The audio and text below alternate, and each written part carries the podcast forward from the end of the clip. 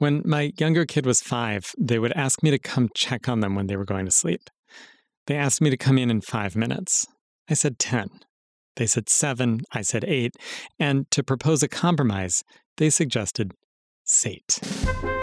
I said okay, only partly because it was an undefined period of time that I felt like I could probably stretch. That wasn't the only trick to getting them to go to sleep. Occasionally, I suggested they count as high as they could. Once, I recorded the counting from the hallway. 160, 161, 160. come check on you? Can I check on my statement? Sure. How much are you going to count to? Do you know? Um, 100. 1000? Yeah. Awesome. Okay. Where was I? 162, I think. Oh. Okay. Okay. Okay. Good night. Good night. I'll check on you in another state. Okay. Okay. 66, 167, 100.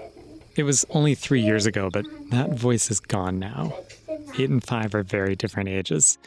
When they asked me the other night to check on them in eight minutes, it was a self conscious throwback. That five year old's not coming back. And I think that's part of why those of us who are parents, or those of us who are teachers or other caretakers for young people, that's why we can feel such serious delight every so often when we're watching our kid do this or that surprising and wonderful thing. Because that moment is about to be gone forever. On some level, you know it. So, underneath the delight, you're also feeling a kind of grief. But if you're lucky enough to be able to share that grief, or the many more serious sorrows we all inevitably encounter, if you have people you love who you can share that with, who will help you carry that burden, that's when it can also bloom into something else, which poet Ross Gay would say is joy. One of the questions that people will ask me is something like, is joy the serious subject of, you know, is joy serious? Is it worth our time? And to me, that's a kind of evidence of a childish definition of joy. And that that's kind of like the joy that you get when you get a new pair of shoes, you know, which isn't joy, it's something else. It's like, yeah, you got a new pair of shoes. Joy, the definition being my definition, you know, the definition I'm sort of wondering about being the light that emanates from us when we help each other carry our, each other's sorrows is something else. It's not that at all. Gay is the author of four books of poetry, including Catalog of Unabashed Gratitude, which won the National Book Critics Circle Award, and Beholding, which won the PEN American Literary Jean Stein Award. His first collection of essays, The Book of Delights, was a New York Times bestseller. This is Inner States, by the way. I'm Alex Chambers, and I asked Ross in because his latest collection of essays comes out on October 25th. It's called Inciting Joy, and a big part of what it's about is how joy and sorrow are completely, inevitably intertwined. As are we, with each other, if we're willing to acknowledge it. Or really, even if we're not willing. Okay, let's get to my conversation with Ross. Ross Gay, welcome. Thank you very much. Glad to be hanging out with you. Yeah, really good to be together. I was thinking maybe we could start with the movement from delight to joy. And there are two things really I think that I'm interested in there. One is what was the progression like as a subject? Maybe it seems obvious on some level, but when I think about the delights book, one of the things you were trying to do was to like get at the ways that delight is complex and you know has to do with sadness and hurt. Personally, I see that more clearly already in the word joy. And so I guess part of the thought is that joy kind of allows you maybe to delve even deeper and more expansively at the same time. Which brings me to the other piece that I'm curious to hear about, which is the move from essayettes hmm. to these longer form essays. Yeah. You sort of nailed it in a way. Like the delights are these short essays where, you know, as I think of it, the ones that are, you know, if they're interesting to me at all, you know, for listeners who have don't know the book, it's the Book of Delights. It's a book of essays, 102 essays. But I gave myself the project back in 2016 to 2017 to write an essay every day about something that delighted me. And I gave myself these little constraints, and one was to write them every day, and one was to write them quickly, and one was to write them by hand. And if those are interesting to me at all as a project, it's it's because there's um, a kind of tension between delight and undelight. Because sometimes people just want to imagine that there's such a thing as delight, a sort of untarnished, uncomplicated, unadult delight, you know. And I remember someone, I don't know, I can't remember if she was introducing me at a reading or if she just wrote an email or something, but she was just sort of noting that in the first 10 essays, I'm talking about, you know, my father dying, my my buddy having leukemia, um, scientific racism, like in the first 10 essays. It's just like, you know, it's like about life, so we're going to go hard.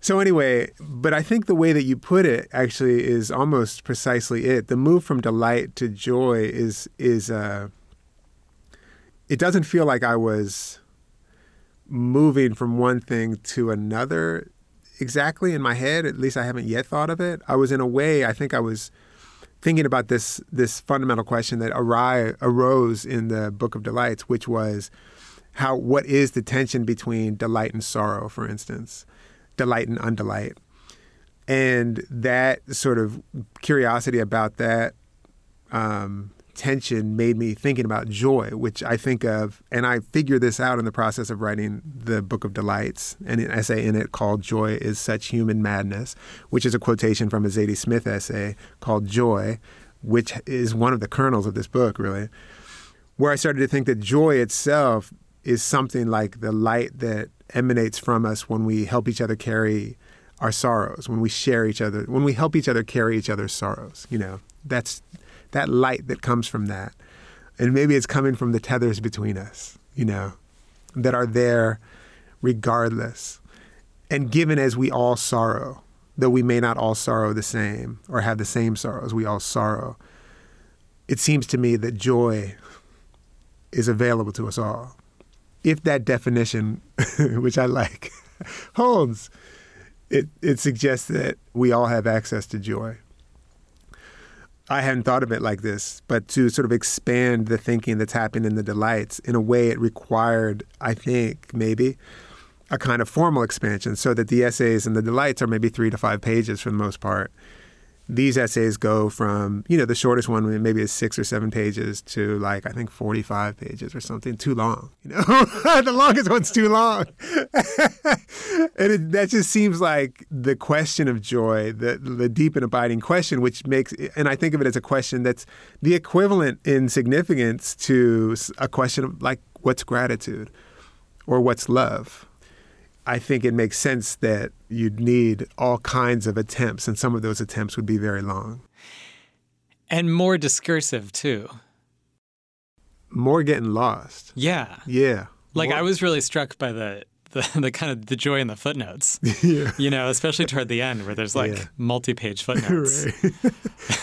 yeah, totally. You know, I love the essay as a form in part because it it just holds the fact that these are just attempts. They, these are not like these are not these are not going to be like masteries. These are going to be like artifacts of my being lost and wandering through that. And the footnotes, in a way, they kind of feel like maybe they are some of the evidence of that because, in a way, what the footnotes are doing is saying, yeah, I'm saying all this stuff, but here's this whole other thing that I could get into which to me probably implies, and then there's all this other stuff that I'm not getting into. And if you were to talk about this, you'd get into all this stuff. So, yeah, those footnotes were part of the funnest part of writing that book. I guess I'm curious a little bit more about the writing. Like, did it feel as you were getting into it, moving on from the delights to the to these longer essays?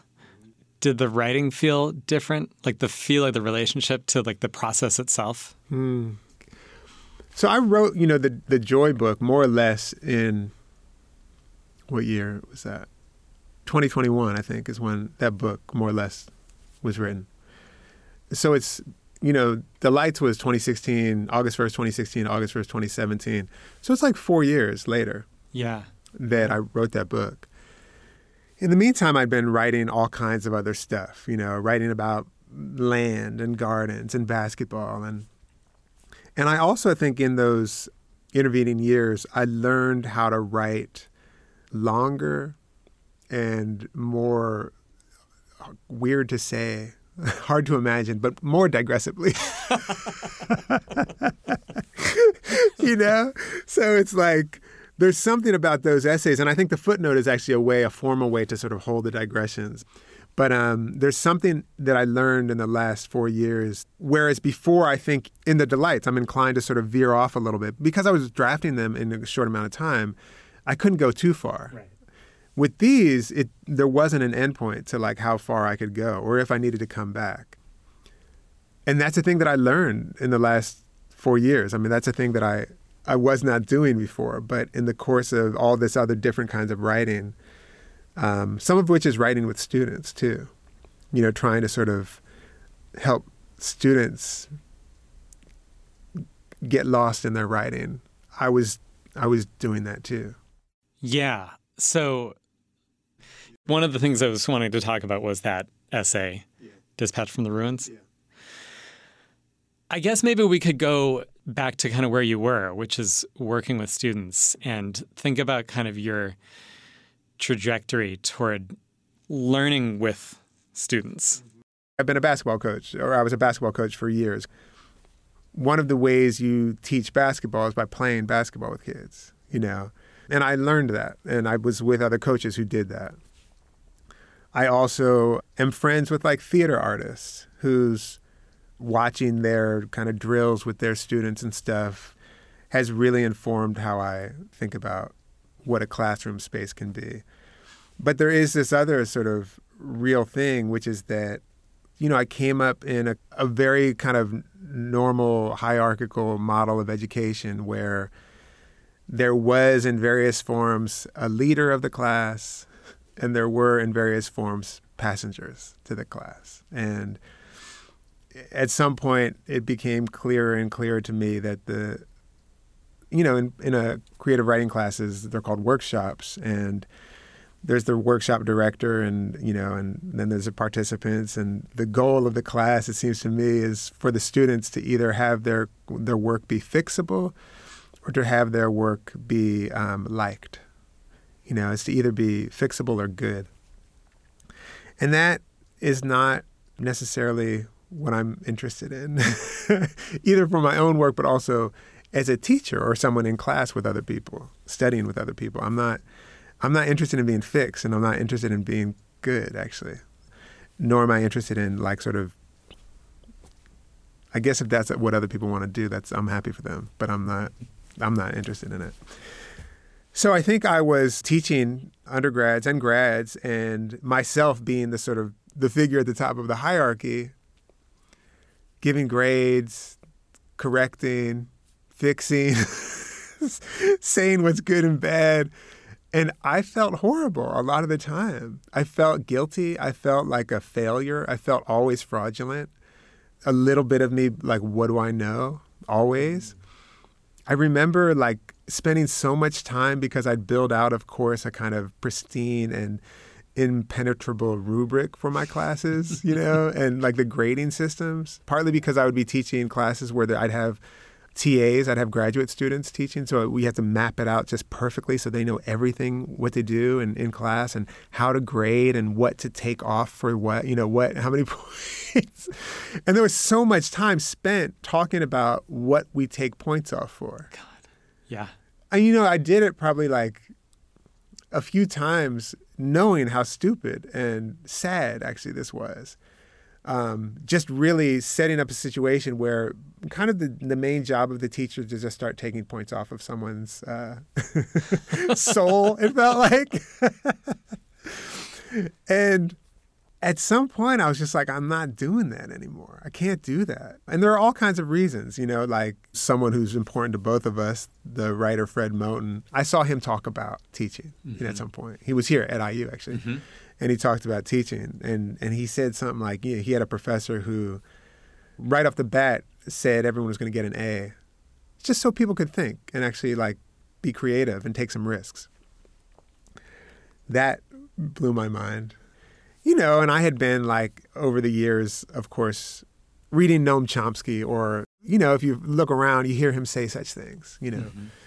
and other people like that too. You know, my partner, a long time ago, I remember her saying that grading is cynical. And it was at the time puzzling to me. And then it became clearer and clearer that, that oh, it's absolutely cynical because it's not anything to do with learning. It's purely to do with a way of measuring whether or not a, a person is obedient and can just follow the rules which is just you know it's uh, it's it's a sorrow to be participating in that. Sometimes you have to, you know. Sometimes to get paid and to keep your insurance, you got to do that. But um, I got out of that situation, and I hate it. I hate it, and I I love this new mode of teaching, which feels like really the thing that that I'm curious about um, is how do we be together and care for one another's what we don't know. Mm-hmm. That to me is like the coolest thing. You know, let's be together and like wonder together. Let's be sort of mutually befuddled and care about it and tend to it, you know? So yeah, those are the kind of classes I want to I want to be in and they tend to be more obviously more exciting classes partly because I'm no longer a cop. Yeah that's part of it. That undertow is so intense, both in terms of like the to grade and to rate and all that stuff, yeah.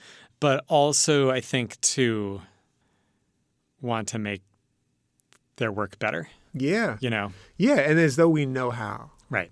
And that's like the that's the like I know how to write a simile. And I know how to coach people up on writing similes. That's not hard for me. So, you know, if it's like that, but but so there is the thing of like, I you know, we can coach each other up on how to do that stuff, but there are bigger questions. There are always bigger questions. I mean, to me, a classroom is probably not particularly worth a creative writing classroom. You know, and I say I have like a joke in the in the book where I say something like, if your job is, you know, like putting in stents and hearts or something, or like, or making the LSD. or like you know doing like the, the things on the tires you know to keep the i hope you are like on it you know and i suspect there's a way that we can you know you can determine that. I can't determine about a poem yeah. you know I, yeah. and and i actually and if i can it's probably not the poem i'm that interested in you know? Right so, what are uh, some of the bigger questions that you end up trying to get into? You know, it's funny. Like just the other day in our class, we we were reading um, a beautiful book by someone named Heather Christle. It's called The Crying Book. It was in between that and reading Muriel Rukeyser's incredible book, The Book of the Dead. And we were talking, and this question about need came up. And this question about how do we tend to each other's needs and how do we be honest about having needs? And how do we be generous about you know receiving or tending to the needs of other people? That felt like a serious question. Yeah. You know a bigger question like than like um, uh, how do i do what you want me to do? Yeah right. You know? Or even like how do i do what i think i want to do to make this poem better? Yes yes. How do i improve? How do i improve Right. Way more interested in like how do we honor and care for one another's needs than I'm way more interested in that than I am in how do I make my poem the best poem. Yeah. Yeah. I wish for your poem everything that it wants to be. I really do. And I'm happy to talk with you, anyone about it. but I'm way less interested in that, frankly, than than what's maybe behind the the question of questions of the poems. You know, because the poems always have questions that are bigger than the thing of making a good poem. Right and that's maybe that answers your question in a certain kind of way. Yeah, like that's there's all there's always these bigger questions in a way that great question that that the focusing on fixing the thing or making a better thing or making a best thing actually obscures. Yeah, you know, and I, you know that might be what if we followed that through, like part of the sorrow maybe of uh, a lot of education is that there is this sort of fundamental or a set of fundamental and abiding and necessary and beautiful questions like how do we care for one another that really get obscured by how do I be the best? Mm-hmm. How do I succeed? Mm-hmm. How do I get this last parcel of A's? Mm-hmm. You know, at the exclusion of these people sitting around me. It's time for a quick break. You're listening to a conversation with Ross Gay about his new book, Inciting Joy. This is Inner States. We'll be right back. Inner States, Alex Chambers. When we left, poet Ross Gay was telling me how he tries to focus on bigger questions when he teaches, not how to fix this or that poem, but how do we care for one another? Let's get back to it. So, you have this essay about kind of all this, Yeah. but it's also about Benito Cereno. Yeah. it really is. So I was wondering if you could maybe tell the story of Benito Cereno for people who aren't familiar. And then what I want to do is ultimately get back to what we were just talking about with students and caring for each other in the classroom. Yeah, so Benito Cereno is a Herman Melville novella. It's like probably, I don't know, 100 pages. I think it's, I can't remember if it's before or after Moby Dick. There's a ship, and there's a character named Amasa Delano. And Amasa is an American ship captain who sees this ship casting in the distance and knows, can tell that the ship's in trouble. So he takes his ship, you know, he drives his ship over to this, to this ship that's in trouble and he hops on it.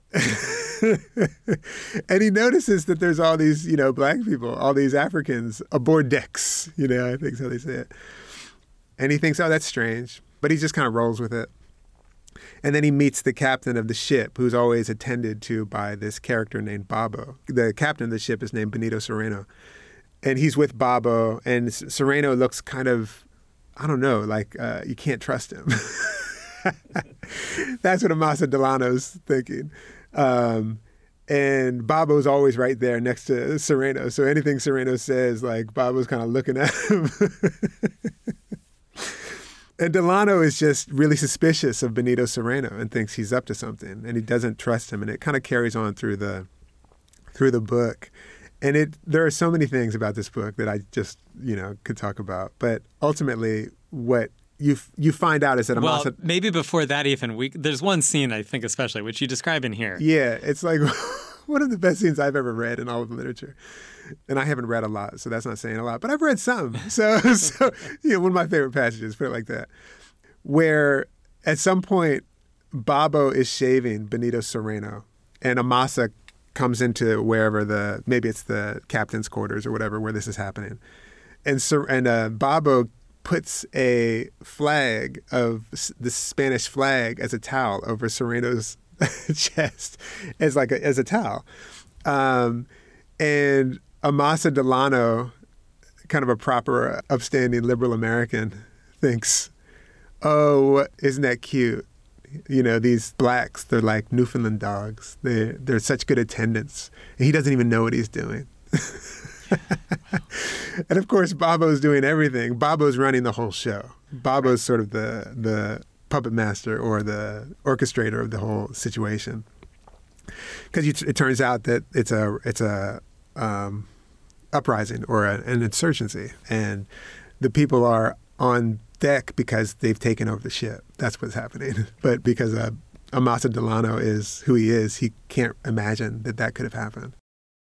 So anyway, you know, it, you know, I was going to say the whites win, but it's more complicated than that, actually. But one of the things that's amazing about this book is that there's such sophisticated narrative techniques. And part of that is that there's a narrator. The narrator often hews very closely to the ignorant American good liberals. I think that's what you call him. um, he feels familiar to me as a character, and he, the narrator, narrator, often hews close to Amasa Delano. So you get a narrative, a narrator, then you get a very close to Amasa Delano voice, and then you get this third voice, at least, which is this transcript um, at the end of the book. And the transcript is the people who are still alive because there's an uprising. It does become um, violent. People get killed. People reporting on what happened, and it gets filled out. So there's all these these voices, these tellings of the story, all these perspectives, which is to say, in one hand, on the one hand, it's sort of a masterclass on irony. Yeah. Everything that's being said, there's another angle to learn it from. So you have to put it all together. And I think it's for that reason that people don't know if it's if Melville is being racist, you know, by depicting so articulately Amasa Delano's racism. Right. it's hard to know. And that's to me what makes the book brilliant and really one of my favorite books. Like, if I have five favorite books, I think it's one of my favorite five favorite books. Anyway, and one of the one of the things that happens, you learn in the, um, I think you learn in the deposition, um, the the court document afterwards, is that among the things that happened was that the owner of the ship where these enslaved Africans were um, being transported. After they took over the ship, they killed and boiled the owner of the cargo. and they hung his bones on the, I think you say bowsprit, maybe bowsprit, I'm not sure, but on the front of the ship. And scrawled beneath where they had hung his bones was follow your leader, the phrase follow your leader which I think is a pretty nice touch. Right, and which is what brings it back to the the question of of teaching and education. Yeah. So, okay, I think I might want you to read this. And yeah, and I'll read this and let me just first contextualize it. Yeah. Partly what the way that it gets prompted in, in this essay and in my sort of thinking about it is that basically I'm Stephanie and I, my partner and I are driving home from Vermont where we had like a, a little vacation. And we keep getting caught behind these Amazon trucks and their their smile, um, whatever that smile and an arrow. And enough times, it happens enough times, then I think of the phrase, follow your leader. And I'm thinking, oh, right now I'm following my leader, whether or not my leader is Jeff Bezos or the corporation of Amazon or the sort of economic, et cetera, social, et cetera, horror show that we're in the, we find ourselves in the midst of, which is, you know, one of the many ends of our time on this planet, it seems to me. And it helps me it helped me to sort of understand oh that this though that story of the rebellion on the ship um, is a it's a story about an abolitionist story. It's a story of overthrowing the um, the owners the masters the dominators. It's also a story about labor. And it's a story about workers being brutalized going on strike putting an end to the brutality. and which is to say, and the the the brutalizers are also the ones who are participating in or like leading maybe leading the charge to the end of the earth. And so in a way I sort of am wondering about this book as a kind of the story of a revolt against who wanted actually to destroy the earth. And that brought us back to the part of Ross's book that I wanted him to read. Quick reminder he's talking about Melville's Benito Cereno, specifically that moment when Babo is shaving Benito Cereno, the uh, supposed captain of the ship. one of the things that happens during the shaving scene where Babo very intentionally is draping the flag of Spain over Benito Cereno's neck and Amasa Delano is thinking how cute that he doesn't even recognize the the, the potency of his symbology. um, he actually drags the blade a little bit along Cereno's throat and he nicks him a little bit and a little blood comes. And Benito Cereno uh, kind of gasps and faints. and and Amasa Delano is like, easy, it's okay, he didn't mean it. And as I say, Amasa's like, yo, relax, it's only a little blood. Babo didn't mean it. But Babo, who is incidentally, along with Xuela from the autobiography of my mother, Sixo from Beloved, and a few others, among my very favorite characters in all of literature, meant it, which Amasa realizes last second just barely dodging being shark food as he disembarks back to his own vessel, followed by a freaking out Cereno, a few of his freaking out crewmates, and finally the very much not freaking out, though powerfully abolitionist Africans, Babo at the fore, daggers swinging, in the midst of which the drape drops from the ship's bowsprit to reveal the owner of the cargo, looking worse for the wear given that he had been killed, boiled, and hung there. A skeleton, you see, by the abolitionists, which must have been unnerving to him, for he thought those people were his. And scrawled in chalk beneath his bones the words, Follow your leader. Which, at the conclusion of the book, Cereno, now dispatched to convalesce at a monastery in Peru. How does a monastery get to Peru? You are correct. And suffering from what these days would be called chronic PTSD, likewise dies at the ripe old age of 29. That's what I was thinking, driving in the wake of all these Amazon trucks, behind their evil unidirectional grins, the smirk, I suppose, of progress pointing into the future, which is here, which is ashy and hot, which we'd know if we cared what the birds thought, the trees, the trillion gratitudes, who lived with the trillion gratitudes, or if we listened to those who cared, or if we knew how to listen to them, or were permitted to listen to them. By which I mean if we were not tricked out of listening to them by the owners, who also own the authorities, the leaders, who for some reason we entrusted to protect us while they were organizing every single thing into exchangeable, I know, I know, just bear with me, units. If only we had read Benito Cereno, a complicated novella about a volatile strike by stolen and brutalized workers against the owners of the world. Or better yet, a story about a rebellion against who murdered the world. I mean, the earth. It hits. Yeah, yeah, yeah.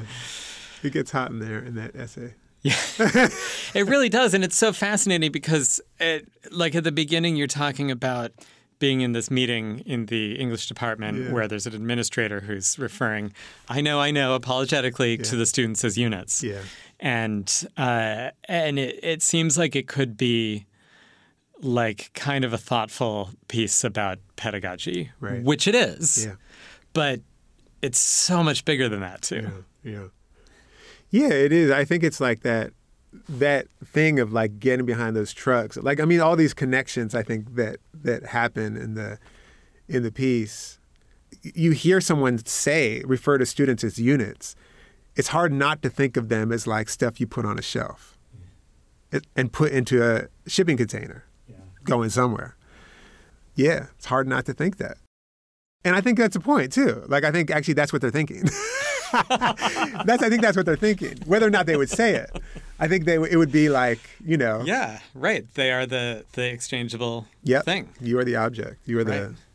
the object and the product. You are the unit. Right. Yeah. And then so and when we talk about like teaching, where that in a way, the production of units is actually is actually the job in a certain kind of way. You know.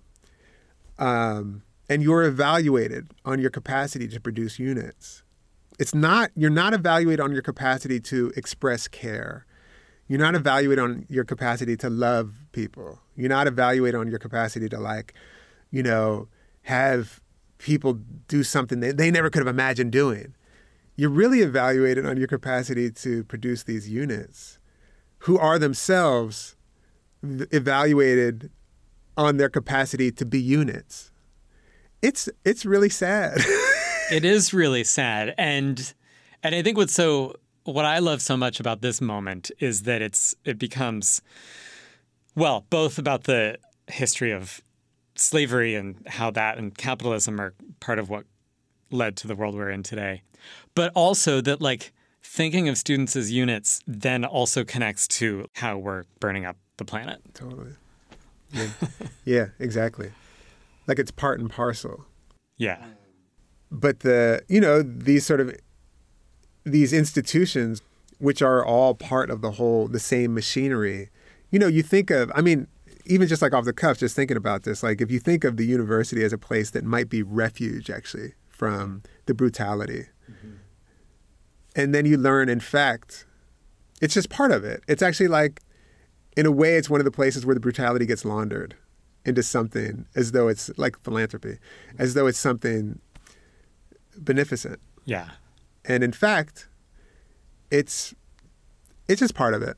it's just all it's just part of it. It's part of it, and it's laundered like philanthropy, or a place where people learn to make the brutality look nice. That's it. Yeah, yeah. You learn to fit into brutal into the brutality, one way or another. And reproduce it in a way that you can disguise it from yourself. Yeah, totally.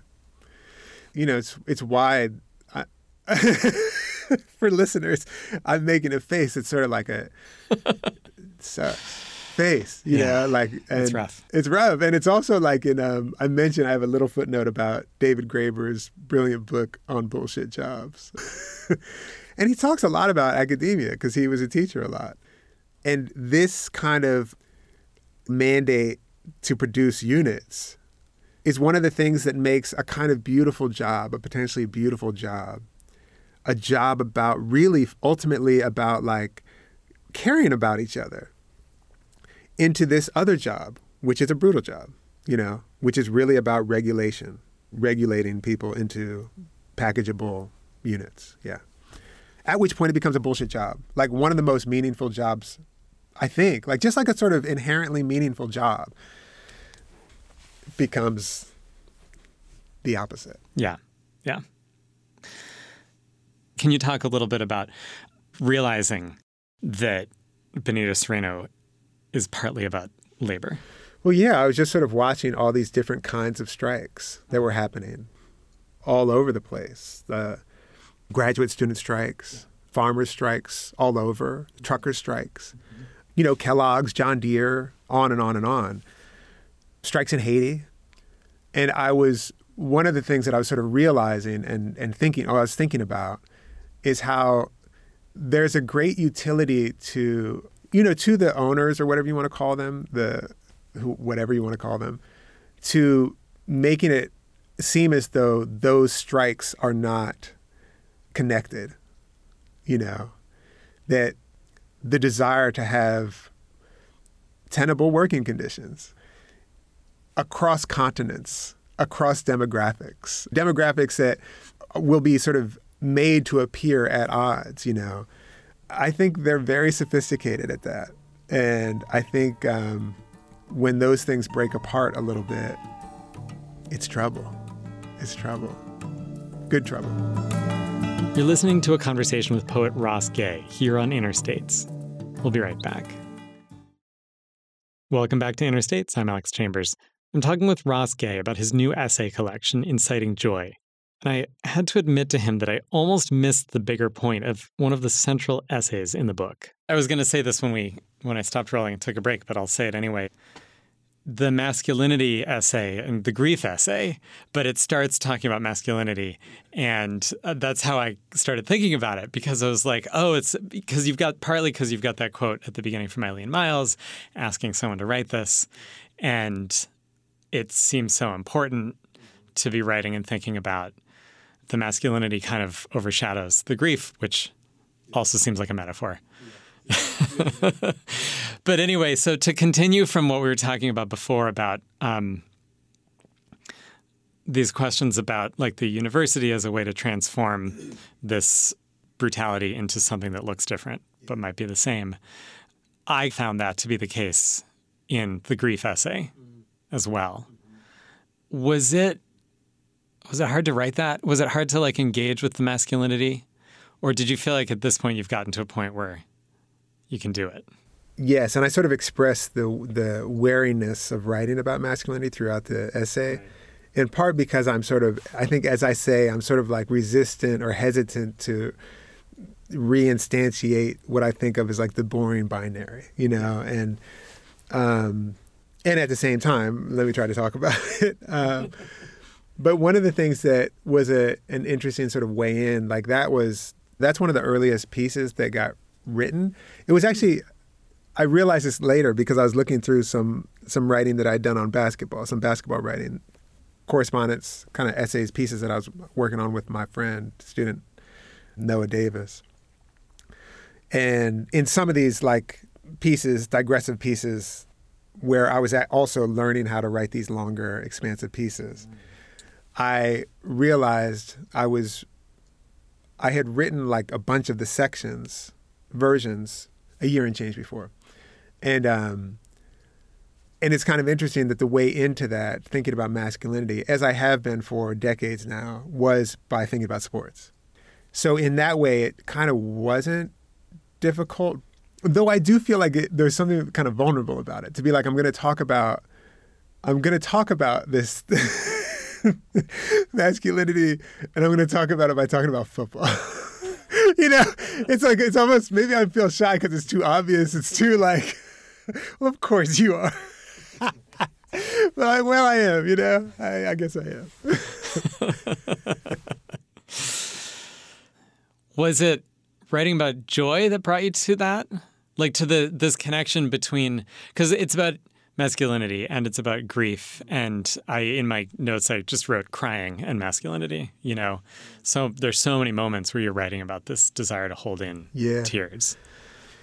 yeah, this this question it makes me remember in part that like I said, I had written a lot of the parts of it before, but there was and my editor actually asked me, Do you have a piece on masculinity?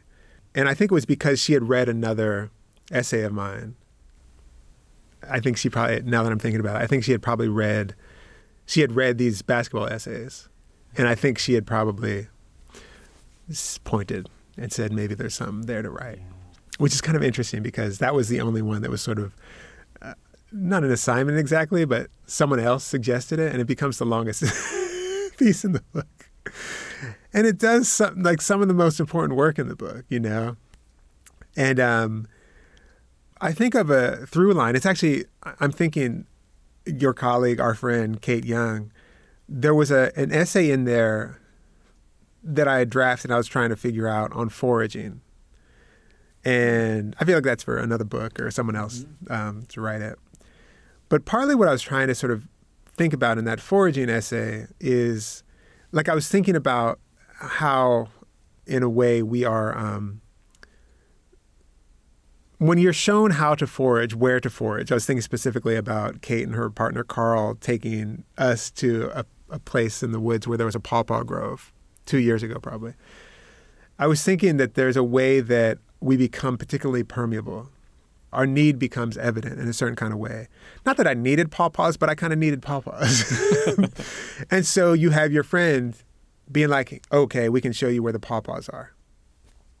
So that piece was, I think, going to be some kind of way to be, you know, thinking about how um, one of the beauties about foraging is that you always have to be shown how and where to do it.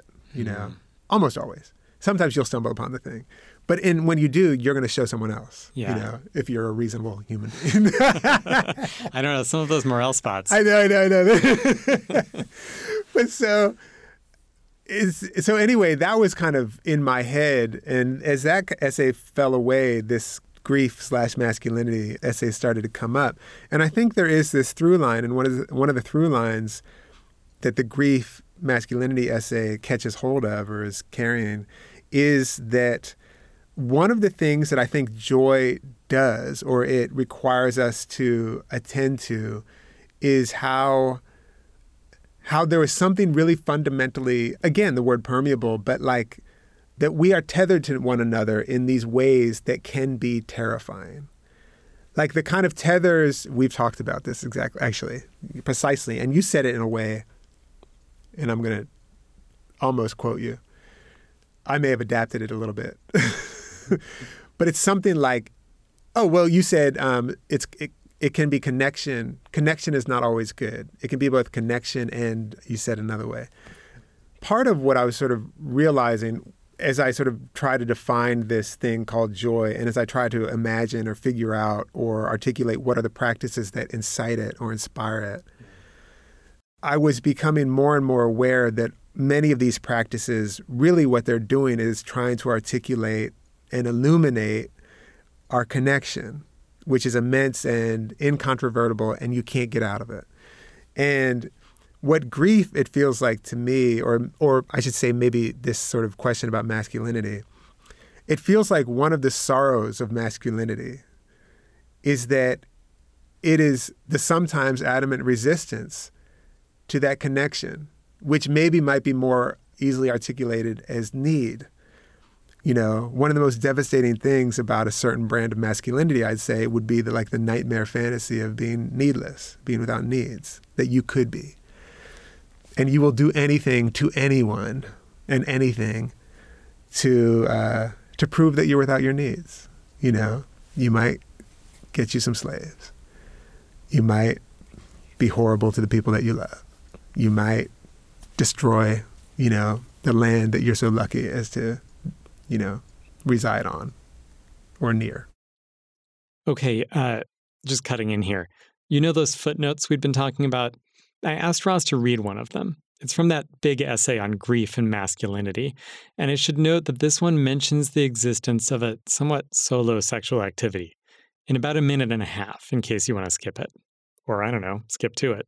I find myself sometimes asked to talk about, quote, masculinity in the context of my poems, which have gardens and weeping and soft things in them, I guess. I'm asked to offer some insight on the workings, or more accurately, not workings, of so called men, which I always hedge about, in part because I am reluctant to reinstantiate the ridiculous and remedial binary that I am not interested in, or at least I want to not be interested in maintaining. The plaque of which binary, or rather, having been trained up in it, I find myself almost daily trying, or trying to try, to scrape out of myself, for it is bad for the heart, mine and the collective. And so, I'm inclined to say, well, maybe boys or so called boys or quote boys, etc. Just as I am inclined to say, well, maybe masculinity or so called masculinity or quote the masculine, etc. Also, a lot of, I don't know, maybe, sorta, kinda, and not sure.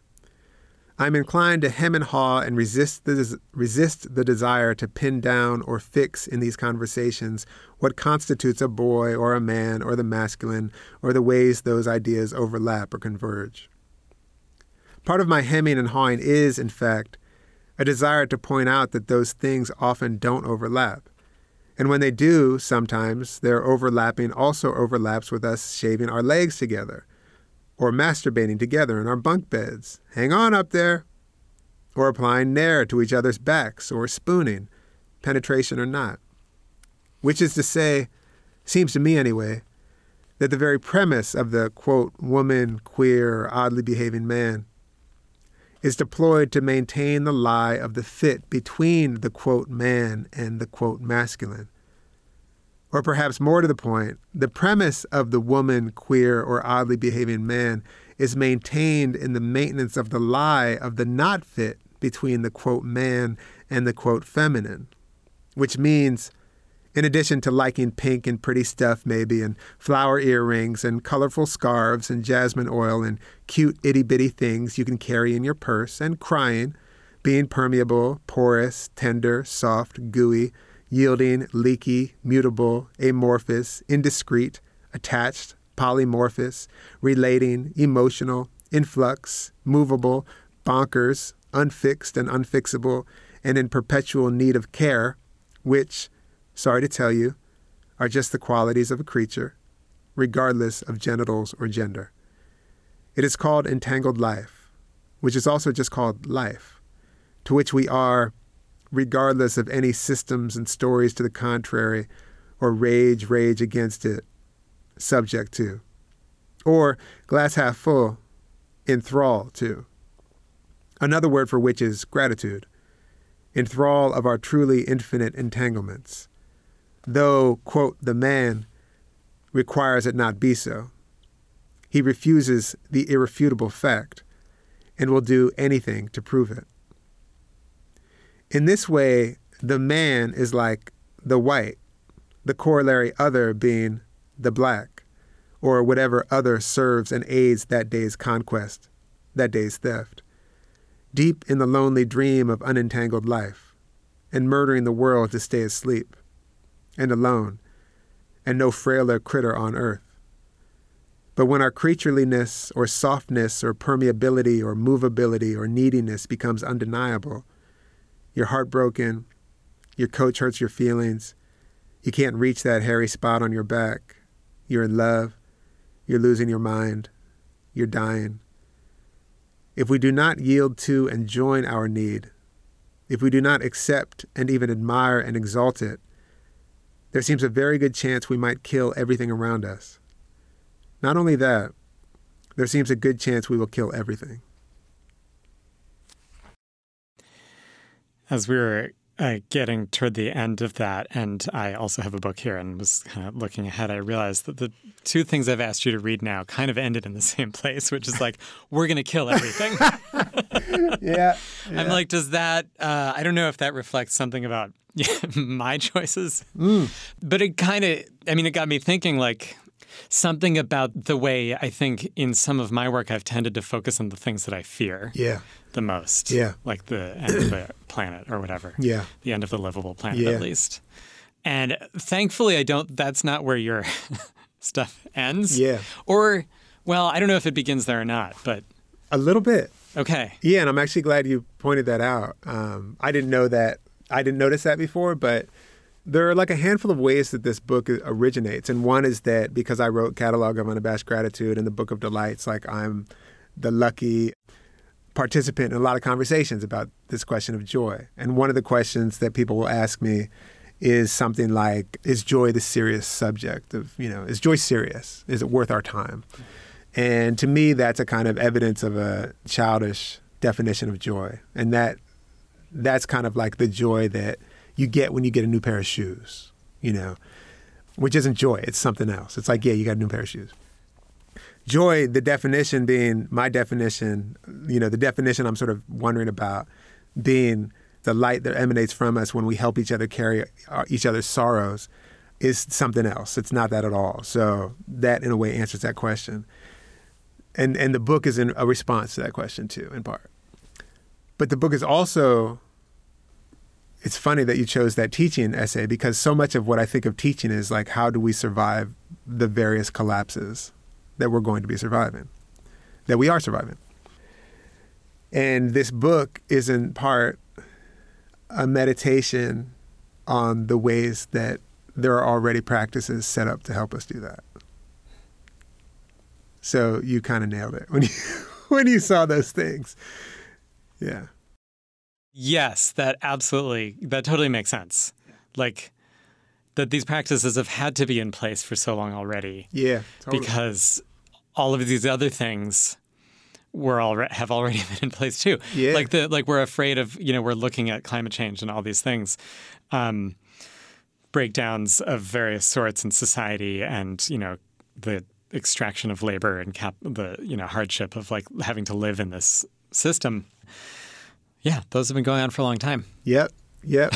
yep. Exactly.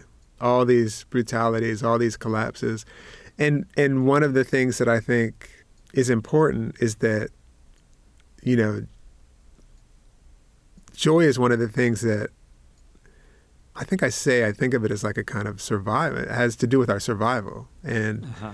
it has to do with our survival in part because, I mean, on the one hand, it's like we are the evidence of people caring for us, having cared for one another, actually. We are the evidence of that. We are the evidence of people sort of enduring and carrying together their sorrows, you know, all of us. Yeah. And there's this other thing, which is that we often talk about epigenetic trauma, but we don't as much talk about epigenetic joy. And I was just in Youngstown and visiting with my Aunt Butter. And when I think of her being around, she's 96 or something, you know, first of all, I'm like, um, that's amazing. It's wonderful to have such a beautiful long life. But I also think of like the work that she's often doing, which is the work of like stitching the cousins together. And part of that stitching together, which she takes so seriously, it does not come out of, yeah, you all have been together forever. Like it's always been safe and comfortable and happy. No, it's out of like, there was the institutionalized destruction of our families. And we have survived that joyfully. And I would like us to keep on recognizing that there are practices by which we will continue to, to survive that and survive other things. So call your cousin in Chicago who you've never met. you know, it can feel like it can feel like oh, there's yeah, I'm supposed to call my cousin, and then you realize No, this is like a this is a this is a command from joy. You know? Like you belong to someone. You belong to people. And just to extend that a little farther, I I just I just loved at the end of the grief essay. Now I'm calling it the grief essay. Yeah, yeah. we had to talk through all that for me Yeah. to get there. Uh, There's a couple places I think where you talk about falling together. Mm-hmm. And also though this section where you kind of come to this thing about grief where it's about change mm-hmm. Mm-hmm. and that that you know we all ideally change. you know, even though we're so inclined to try to hold on to something because we think because we're used to it, and it seems even if it's like painful and maybe brutal, it seems like what's make what makes sense, and so we don't want to change. And can you talk a little bit about about that? I'm curious if that's something you kind of figured out as you were writing. I think you know it's funny because that you know the the little thing I say is I wonder if I offer I'm sorry, I'm going to offer a definition of grief and it's the metabolization of change, Yeah, right. which came so clearly that I feel like oh I must have read that in Maggie Nelson or something. yeah, um, but the part of what I think I'm wondered about in that in that essay and in that moment of the essay is that one, you know, I'm sort of talking about figuring out how to be present with my mother's sorrow when my father died, which is also to say how to be present with my own sorrow when my father died, which was not easy and is not easy for me, in part because as I sort of speculate in the essay, one of the things that grief does is it joins you to the grieving, period. When when you connect to your grieving, you connect to the grieving, which means your sort of boundaries or borders start to fade away. You become less self-possessed, you know, all these things. And the other thing, yeah, the the kind of what can feel very painful, as you're saying, like change when we're in relationship, you know, the ways that we love one another can often be, we can often refuse to acknowledge other people's changing. You know, we can often, not maliciously, not, um, and that might just be by not asking them what they feel or what they think. It's sort of common, regular behavior. but it seems like sometimes it might be that common regular behavior might be a way to ward off the grief of of understanding that we are forever unknown to each other which could also be a kind of delight because we get to constantly be getting to know one another. Um, but that kind of unknownness to each other it seems like that that can be very difficult. But then pinning the knownness on someone itself is it's you know it's kind of rough. Yeah, it's kind of rough. Yeah i mean when we do it on ourselves too. Right. you know? It's kind of rough. So if we aren't able to allow ourselves to change and i'm not at all saying get better or improve. I'm not talking about that. I'm really talking about change like even like just age hmm you know? It's uh it seems like something we need to practice doing allowing each other to change which is not only like sort of in you know personal relationships but i also think in terms of like how we think of and i talk about this in the essay how we think of how we've been brutal with one another. If we don't have the sort of belief in or the capacity the belief in i'd say or an understanding in, of change that it happens that we're always doing it always doing it always doing it it seems like we might be more inclined to fix one another hmm in the place where well we never ought to be fixed. Hmm you know? Yeah, I mean, because we get these ideas of how we could or feel like we should be better, quote unquote, and also how we might want the other people in our lives to to be better. yeah. It's It's so funny because like we can talk about the the abstract, but right now I'm kind of feeling it, and it's scary. Oh yeah. Oh yeah. totally. I mean, because it's a kind of groundlessness, and again, like to me, it it's like one of these places where if we have ways to imagine it or think about it or organize, I don't organize maybe it's the wrong word, but like hold it. It is another moment, instance of potential joy because it's like this is a kind of groundlessness together. You know, like we're always unfolding, we're always becoming unknown to each other, and how do we care for each other through it, through that, love each other through that? You know. Um, and because we're always becoming unknown to ourselves too. That's it. Yeah, that's it. That's it. Yeah, yeah, yeah. I have this story in, in the book, and I talk about where I decided to stop doing Brazilian Jiu Jitsu because I was sort of like, in my head, I was like, that. I realized at some point, not on my own, that maybe I was cultivating this defensiveness, which was already a pretty strong quality in my in my character, you might say. and I thought, well, maybe I should maybe I should let this Brazilian jiu-jitsu go. And and I was just telling this to my buddy Jay, who I've been like besties from since I'm 13. And I said this to him. And I imagined the sort of, you know, the very probably nothing silence that was on the phone for a second. I imagined him looking at me like, that's weird. Yeah. Which he didn't. He did nothing. but I imagined it. And I think probably because I was looking at myself and being unknown to myself. And the feeling, the actual feeling was that my body had sort of dissipated into like a million particles. Hmm. That was the actual feeling. I'm talking to my bestie, you know, and I feel like I'm a completely like ephemeral thing, which I am. right. But it was weird. It was a weird feeling and really instructive. Yeah. Can you maybe if do you have time to maybe read the end of that passage? Yeah, totally. I suspect it was the feeling of changing in the presence of someone through whom I have come to recognize myself. I recognize myself because he recognizes me, and whose recognition feels like safe harbor. Stanley Kunitz, in his poem Touch Me, says it as well as I've heard it said, and it is especially moving that he kept saying it until he was about 100. Remind me who I am.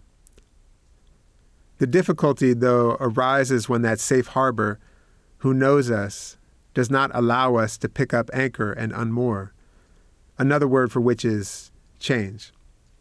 Or when the safe harbor then refuses harbor, believe me, Jay refused nothing. This was my scene. As I think we have all probably done to those we love, because unknowing someone whom we think we know, and through whom we think we know ourselves parent, child, lover, friend, nation, belief. It can also be terrifying, disintegrating. It can feel like dying.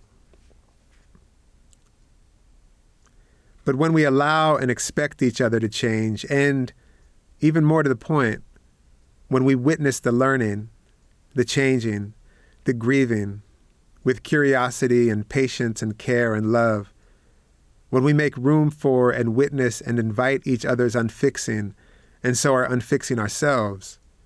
When we join the grieving, and when we join in grieving, and when we do it again and again, making of that soft, mutual, curious, groundless witnessing not only an endeavor, but also a practice. We talk about practice again. When we do these things, we fall apart into one another. We fall into each other. And when we catch the grave light shimmering from the tethers between us when it happens, our dying again and again in each other's presence, this falling together, it is called this holding each other through the falling. I'm pretty sure of this. One of the names, anyway. Joy. And given as we are always falling, we might always be holding each other like this. We might always be holding each other through our falling and submerged that way in the grave light of joy. Ross thank you so much. Thank you. It's good to Great talk to to, you as you. always. That was poet Ross Gay. His new book of essays, Inciting Joy, comes out on October 25th. You can read it wherever you get your books. And this is Inner States from WFIU in Bloomington, Indiana. I'm Alex Chambers. If you have a story for us, or you've got some sound we should hear, let us know at wfiu.org slash innerstates. Speaking of found sound, we've got your quick moment of slow radio coming up. But first, the credits. Inner States is produced and edited by me, Alex Chambers, with support from Violet Barron, Eoban Binder, Aaron Kane, Mark Chilla, Yane Sanchez Lopez, Peyton Whaley, and Kate Young. Our executive producer, John Bailey. Special thanks this week to Gay.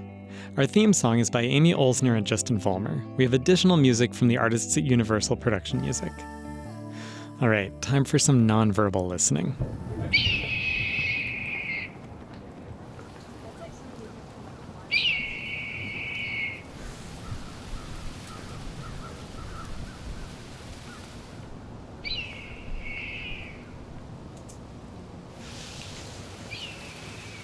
You've been listening to a hawk over town on a fall day. I think it's a red tail, but if you're a bird person, feel free to correct me. Until next week, I'm Alex Chambers. Thanks, as always, for listening.